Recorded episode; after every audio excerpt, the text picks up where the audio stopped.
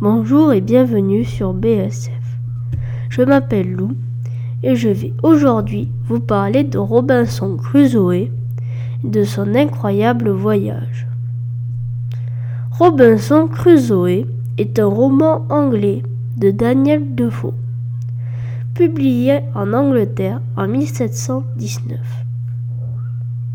Daniel Defoe s'est en grande partie inspiré d'Alexandre Selkirk, un marin écossais qui fut abandonné par son capitaine en 1704 au large des côtes chiliennes.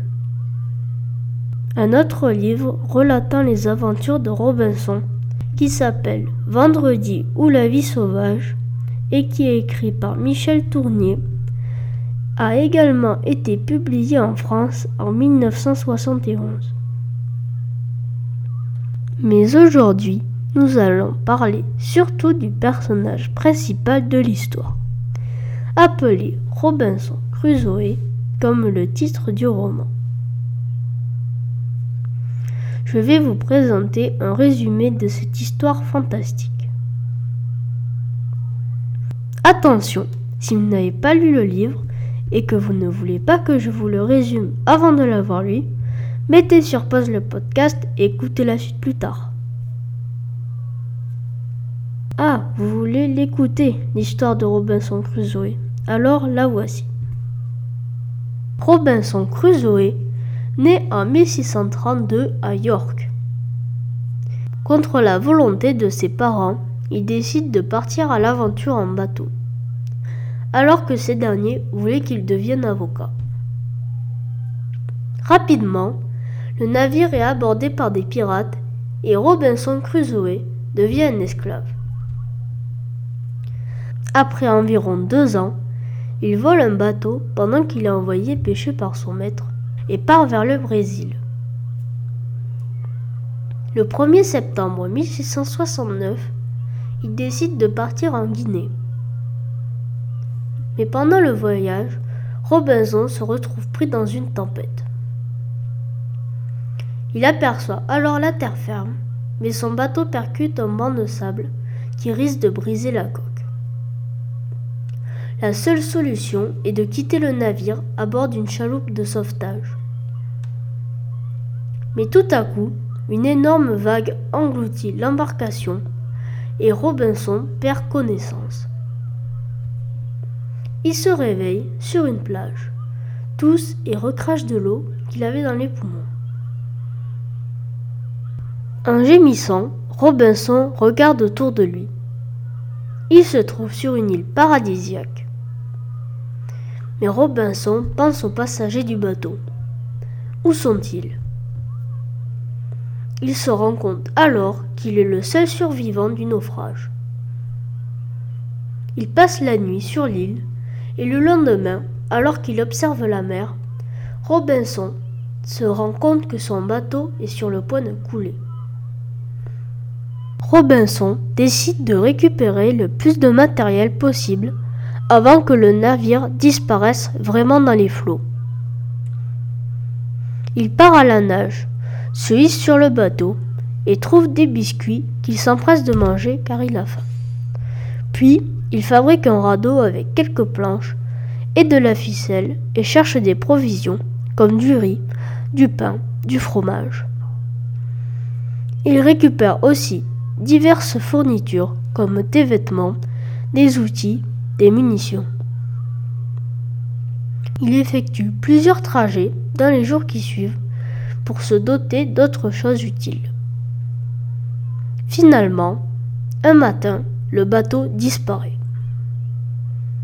Robinson décide alors de construire un abri dans une grotte pour dormir et stocker ses provisions. Il entreprend même de créer un journal pour écrire ses peines et se lance dans la culture des céréales. Un jour, hélas, une énorme tempête s'abat sur l'île. Tout est détruit et Robinson tombe gravement malade. Par chance, il finit par guérir et se décide enfin à explorer l'île. Le premier jour, il remonte une rivière et découvre des prairies. Le lendemain, il découvre une petite forêt où poussent plusieurs variétés de fruits comestibles. Au bout d'un an passé sur l'île, Robinson s'est fabriqué des paniers. Il sait aussi comment cultiver le blé et faire de la poterie. Il a construit une pirogue et a même apprivoisé des animaux. Et ainsi passent 15 années. Robinson a beaucoup changé physiquement. Sa barbe a poussé. Il est plutôt bronzé et s'est fabriqué des vêtements en peau d'animaux. C'est alors qu'un jour, où il marche sur la plage, il trouve une forme étrange dans le sable. Une empreinte de pas humaine. La première réaction de Robinson est de s'enfuir et de se cacher dans sa caverne. Mais il ne trouve pas le sommeil car il pense que cette empreinte appartient à un cannibale. Pendant près de trois jours, Robinson ne sort pas de sa grotte. Il se décide enfin à revenir voir la trace de pas et se rend compte qu'elle est plus grande que celle de son pied. Il repart en courant et se met à construire de quoi se défendre et à planter des arbres pour camoufler son abri. Quatre années supplémentaires passent, mais son obsession persiste. Un beau matin, il aperçoit quelques canaux sur le rivage et découvre une scène horrible. Des cannibales s'apprêtent à manger un homme. Mais le prisonnier réussit à prendre la fuite. Robinson décide d'aller à sa rencontre. Mais deux cannibales le poursuivent toujours. Robinson en assomme un avec son fusil et tue l'autre. L'homme qui l'a sauvé lui embrasse les pieds. Robinson croit qu'il veut devenir son esclave et lui demande de l'appeler maître. Il lui donne un nouveau nom, Vendredi, car c'est un vendredi qu'ils se sont rencontrés, et le prend sous son aile, lui apprenant à parler anglais, à planter et cultiver les céréales à pétrir la pâte et cuire le pain.